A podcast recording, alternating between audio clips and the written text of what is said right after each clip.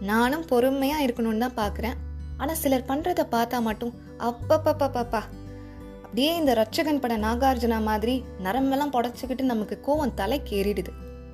இப்படி தானே பல பேரை வச்சு செஞ்சுட்டு அப்புறம் ஐயோ கோவப்பட்டுட்டோமேன்னு வருத்தப்பட்டுட்டு இருக்கீங்க. வாங்க பேசலாம்.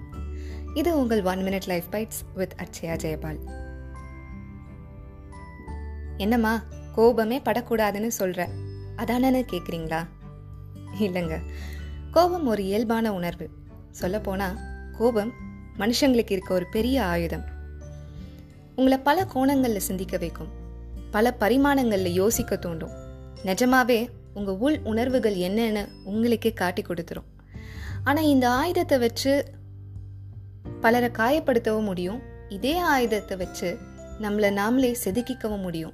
இந்த பாயிண்ட்ல தாங்க நம்மளோட கோபத்தை ஆக்கும் சக்தியாக மாற்றுறது எப்படின்னு நம்ம சிந்திச்சு பார்க்கணும். வார்த்தைகளை விடவும் வலிமையானது நிதானமான அமைதி.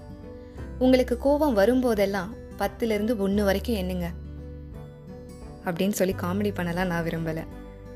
தன்மையான வார்த்தைகளால் அதை கம்யூனிகேட் பண்ண ட்ரை பண்ணுங்க. உங்கள் வலியும் காயமும் கண்டிப்பாக வெளியே தெரியணும் தான் ஆனால் எதிர்த்தரப்பு காயப்படாமல் உங்களோட சுச்சுவேஷன் உங்கள் கண்ட்ரோலுக்கு வரதை நீங்களே பார்ப்பீங்க. இணைந்திருங்கள். இது உங்கள் one minute life bites with Akshaya Jayapal.